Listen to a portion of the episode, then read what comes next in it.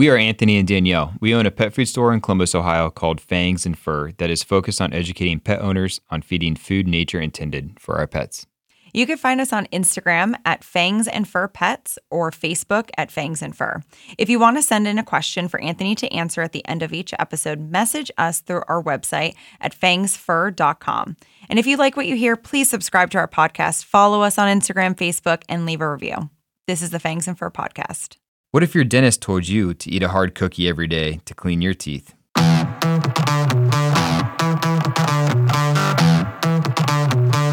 We know as a pet owner, you try to do the best for your pet, especially when it comes to nutrition.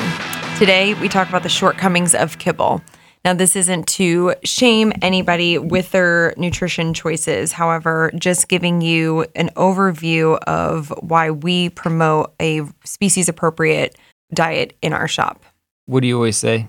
The when we know better. When you know better, you do yeah. better. Yeah. So that's that's kind of where this is coming from. Um, and it's feeding raw food may not be feasible for you at the at the present moment, but this is just to kind of point out the reasons why we believe that processed food or kibble is just not the best option even a small amount of fresh food in a diet can be really beneficial. So um, we have customers that do like you know even just a quarter percent, and there's a lot of research and data that suggests that just doing you know a twenty percent of the diet raw fresh food can have a huge impact on their health in a positive way. So we're definitely not shaming people for feeding kibble. This is just pointing out the reasons why it, it fails our dogs, cats especially, but. And be sure to stay until the end of the episode where we answer a customer's question. This is Dr. Jim Carlson. We look forward to seeing you at Lifetime Pet Wellness Center. We have a friendly professional team and offer conventional medicine, dentistry, and surgery, as well as integrative options such as acupuncture, chiropractics, nutritional medicine, Chinese herbal medicine, homeopathy, and more. We emphasize fresh foods because you wouldn't want to eat processed food every day, right? Visit us at lifetimepetwellness.com, Instagram, or Facebook, or give us a call at 614 888 2100. All right. So the first reason, um, we talked about this in the last podcast, but uh, cancer. I said this before and I'll say it again. 60 years ago, the cancer rate in dogs and canines was 1%. As of 2019, it was over 60%. That's terrifying. And I think that there's a lot of players in the game. I'm not just blaming that on food. Um, I think it's a, it's a, just a toxic world that our dogs live in. Monthly flea and tick meds, which are isoxazolines or, or um, pesticide based treatments. But I think I think food is a is a big component, especially with with processed food. You know, kibble is like I said, it's about forty to sixty percent carbohydrates. And an interesting interesting thing about carbohydrates is if you're, if you're feeding kibble and you're looking at the back of your bag, you're doing your best. You're doing your research. You're looking at the details. You're going to look at the protein and you know the or the guaranteed analysis. See what see what's in it. See what it consists of and you probably won't you won't even see carbohydrates, and you're thinking, "Wow, this, this is kind of low in carbohydrates. I don't even see them on here." But that's because uh, these companies are not required to put the carbohydrates in a guaranteed analysis, which is um, pretty shameful and deceitful. They legally don't have to, and so they don't they don't want you to know. Um, so you'll see protein and fat and moisture, and I think they do like a, a, crude fiber as well. But you won't find you won't find the carbohydrates on there. So if you subtract those from 100, you'll get your carbohydrate count. They make you work for it. Make you work for it. Don't make it easy. You know, most kibble is about 40 to 60 percent carbohydrate. So even according to Small Animal Clinical Nutrition, which is the the textbook that veterinarians use to learn about nutrition in college, it states that there is no dietary requirement for carbohydrates for dogs or cats. So just an interesting point to remember. Yet it makes up carbohydrates make up 40 the majority of the diet, 40 to 60%, sometimes even more. Not only is that species inappropriate, but it's also extremely inflammatory. You know, when when carbohydrates are processed in the body, they're processed into sugar. And what feeds off sugar? Cancer. It's interesting that this rise of, of cancer in the country with our with our dogs and cats also uh, coincides with the since coincides with the introduction of, of um, kibble being conveniently given to our pets.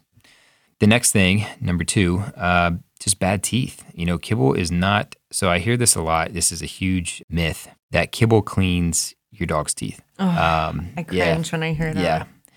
Uh, and I think you know when the vet, when the vet, when your veterinarian says it, or someone that you trust says it, you you don't even question it.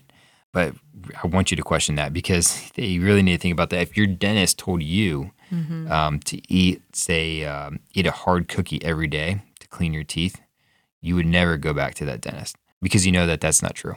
And so the so same. how is it any different? how- how's it? And it's and especially harmful for dogs and cats because again, they don't have salivary amylase, which is a, amylase is a, the enzyme that breaks down carbohydrates. So salivary amylase is is an enzyme that breaks carbohydrates down in the mouth. So we have it as humans and herbivores and omnivores have it, but our dogs and cats do not have it. They don't have it in their saliva. So it's even more all those carbohydrates carbohydrates are even more detrimental to their to their dental hygiene than they are for us.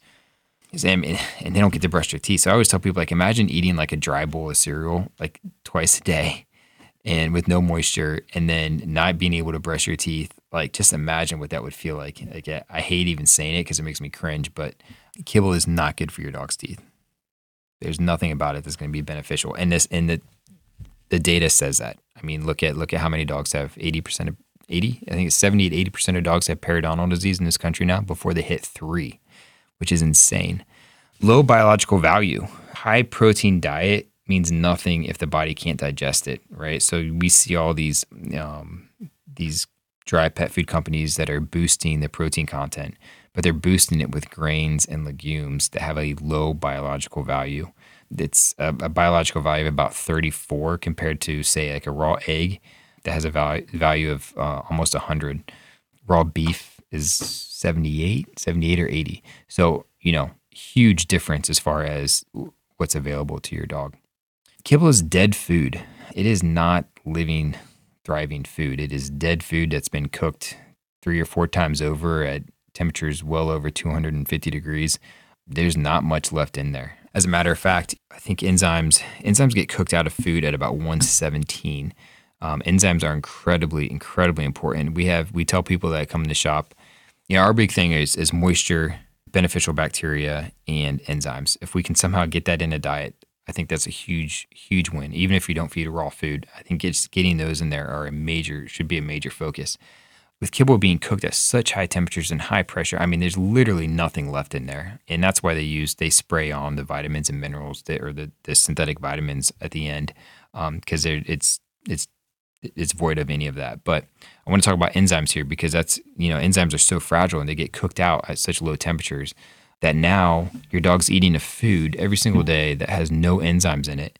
And so what's happening is their is their pancreas is now forced to produce the enzymes to break down that food. But just like us, they have a limited capability of being able to produce those enzymes. You'll see most dogs start declining at about six to eight years of age because their their pancreas is like, I'm done. I'm I'm not doing this anymore. I've been doing it your whole life. I can't keep producing these enzymes. And it starts slowing down and they're not able to break down their food and absorb the nutrients. That's why feeding dead food can be so detrimental. Another thing, it's just too much grain. It's just too much grain and too much starch. Kind of like we talked about. It's mostly, you know, just the whole process of, of creating um, kibble, you know, with the extrusion process. I mean, carbohydrates are, are really what they're in there for is for a binding agent to keep everything together.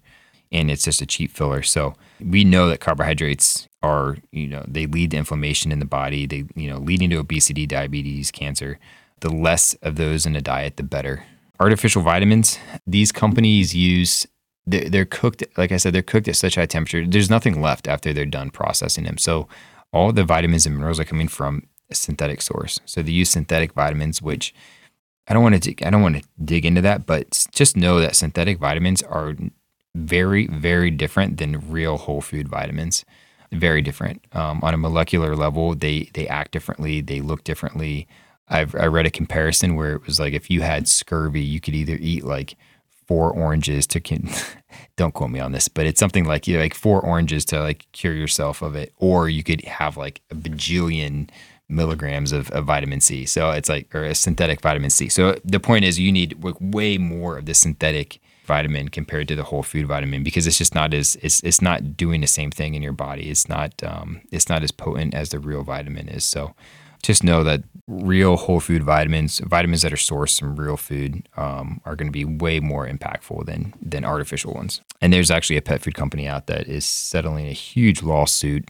because they used um, what they do is they just they get they buy these big drums of synthetic vitamins from foreign countries, and um, someone in one of these countries put too much vitamin D uh, synthetic vitamin D into the vitamin premix, and they poured it into the food and caused a vitamin D toxicity. So vitamin D is actually a fat soluble vitamin, so it's not um, just like processed out of the body like a, like a water soluble vitamin would be. So it caused a vitamin D toxicity with thousands of pets across across Europe and and the U.S. killed killed lots of dogs and cats. So um, you just have no control. and that was in a dry point. food, not. Uh, I believe it was uh, canned and kibble. Yep. That's so sad. Yeah.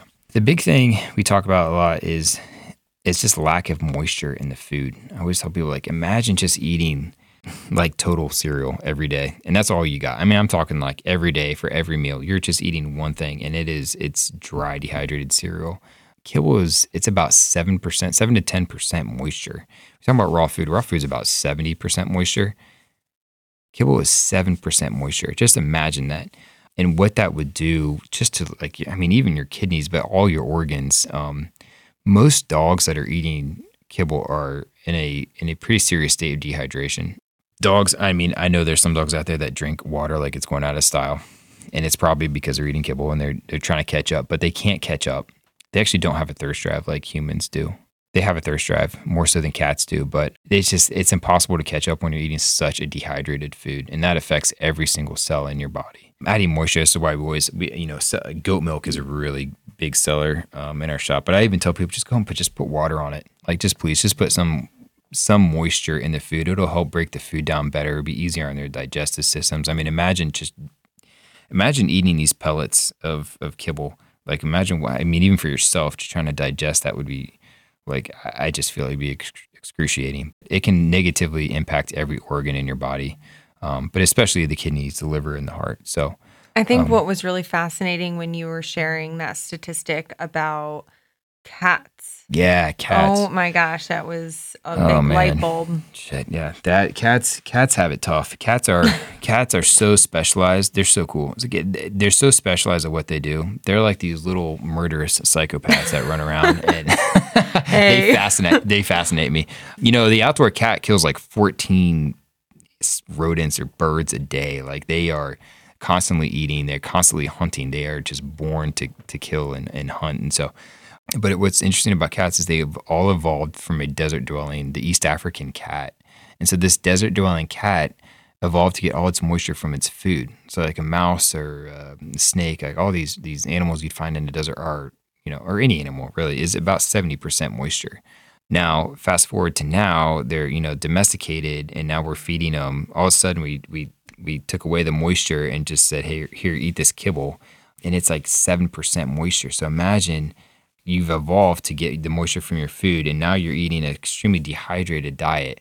It takes twenty four hundred licks of water for a cat to drink, soak up one fourth a cup of water. So twenty four. Your cat has to I had a guy that came in the shop the, other day and he's like, no, he's like, my cat gets plenty of water. Like she'll drink water for like 20 or 30 minutes.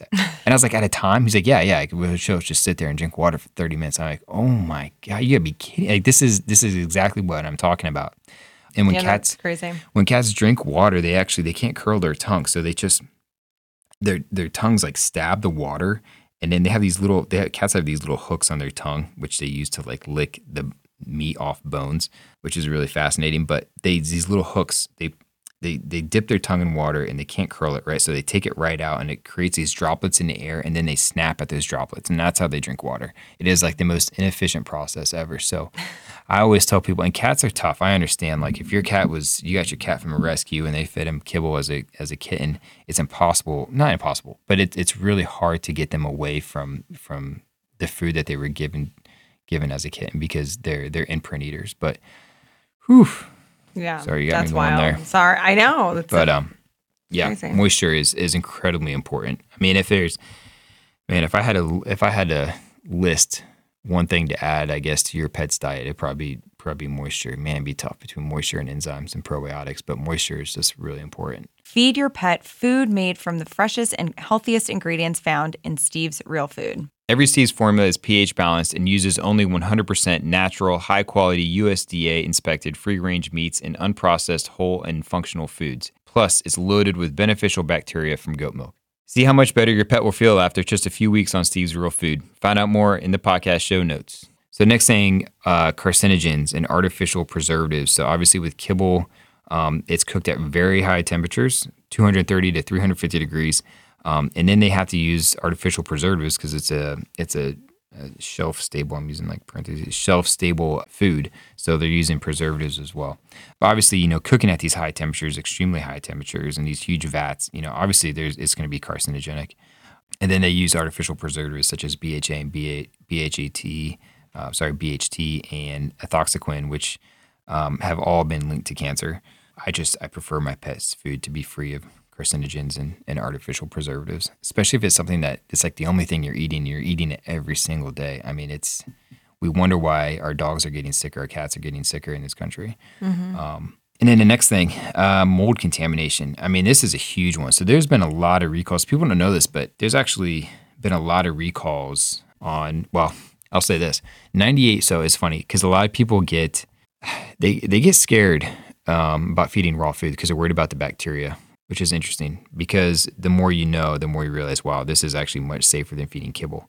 Kibble is actually so 98% of the the recalls in this country for salmonella, E. coli, listeria are all coming from kibble, not raw pet food. And not only that, these a lot of these recalls consist of um, uh, aflatoxin contamination. So that's a um, it's a toxic compound that's produced by fungus that found in grains and peanuts and legumes and peas. You know, they cause immune suppression and, and liver damage and reduced growth rate, cancer, even death. Um, and it's it's one of those things that it's like it's not going to kill them right away, but over time it, it will kill them. So it's like this I don't know, like secret killer that's not talked about enough. But like our the average age of our pets is actually declining, and you kind of look at this stuff and it kind of it's kind of mind blowing that it's it's allowed to happen. All these factors, um, you know, and and kind of going off of that, you know, the 98% of recalls in this country are from are actually kibble and not the not the raw pet food. Raw pet food companies are using really first of all, they're sourcing especially with the like the ones we saw at the shop. You have companies like Steve's Real Food or Northwest Naturals. Um, they're using um, a process called HPP, which is high pressure processing. I'm not going to go into it right now, but they essentially use cold water pressure to disable pathogens, uh, essentially essentially pathogenic free, which makes it really safe. If you're really really worried about um, a bacteria contamination, like those are good brands to start with because they also not only do they do that process um, which, by the way, still keeps the enzymes in, a, in, the healthy bacteria intact. And they've done lengthy studies on this. Um, they took, I think, two to three years to actually hone in on that that process to make sure that they weren't losing any healthy bacteria or enzymes. So, but they also do third party laboratory testing on top of that. So before any batch is released, they actually get it tested for you know Salmonella, E. coli, Listeria. So they take just way more. Um, they take it way more seriously than than dry pet foods do. Then you have companies, you have companies like Answers, who, you know, Answers Pet Food. Um, they actually do a fermentation process on the food, which is really cool. So they actually inoculate it with a whole bunch of healthy bacteria um, so that pathogenic bacteria can't grow on it. It's also really good for the gut. So anytime we have a dog that's kind of behind with allergies or what have you, we usually start with Answers because it's just so beneficial for the gut. Those are kind of my reasons. I mean, there's there's a lot of reasons why I would never feed my dogs dry pet food, but I just want people to be aware that, hey, there's a lot of things going on with dry pet food, and there's a lot of reasons why it's not appropriate to feed. I will say I understand why people do it, you know, for for financial reasons, you know, your super busy lifestyle, maybe you're traveling a lot. Though there's some good options out there that, you know, are dry but not they're not kibble. Those are just some some really important reasons that we don't promote kibble. You know, there, there's better options out there that was a really great conversation. Now that we know all of those shortcomings of kibble or dry um, overprocessed food, um, stay tuned for an upcoming episode where we chat about all of the amazing benefits when it comes to a feeding a raw species appropriate diet. We are so proud of our sponsor today, our friends at Steve's Real Food, who help make the Fangs and Fur podcast come true. Anthony, what do you like best about Steve's? Their whole food ingredients. They don't use any synthetics, and it's real simple. When they come into Fangs and Fur, I'll always pull out a box of Steve's Real Food and I'll show them what's in their food. So come into our shop to learn more about Steve's from Anthony or visit stevesrealfood.com.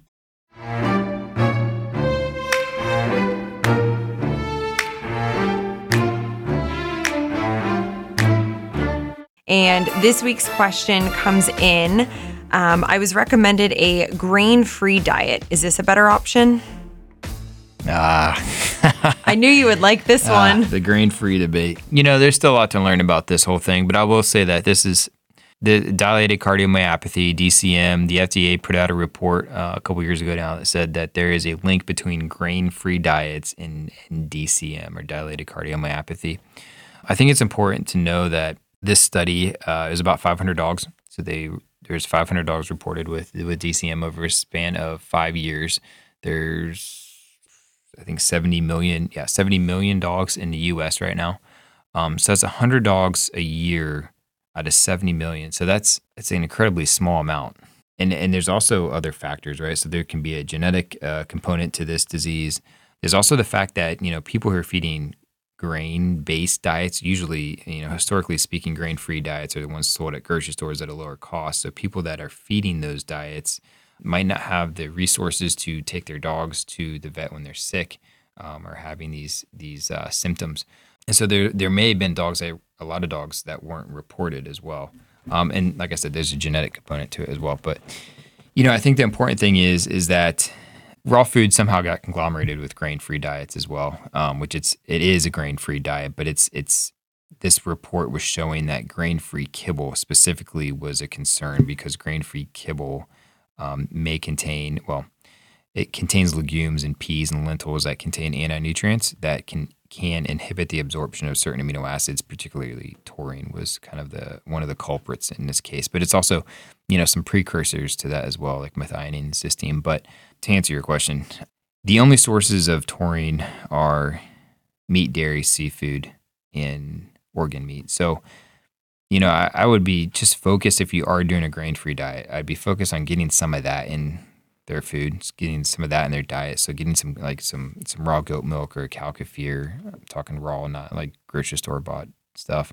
Getting some organ meat in their diets, um, getting some just meat in their diets is is really important. Even if you're feeding grain, I would still do that. But it's you know grain free i think is i think is okay. And a lot of these companies i believe have have really tried to make sure that there is a sufficient amount of taurine in the diets now to just to make sure in case that is uh, is an issue but i wouldn't be so much focused on grain or grain free i'd just be focused on getting some real food in their diets So, if you have a question that you want us to answer on our next podcast, you can find us a few different ways. You can send an email to Danielle at fangsfur.com. You can find us on our website, fangsfur.com, or you can direct message us on Instagram at fangs and fur pets. The views and opinions on this podcast should not be used as an alternative to veterinary advice. We always encourage you to seek the professional advice of your vet. Before starting a raw diet, we encourage you to ask lots of questions, do your research, and speak with a qualified vet and or canine feline nutritionist.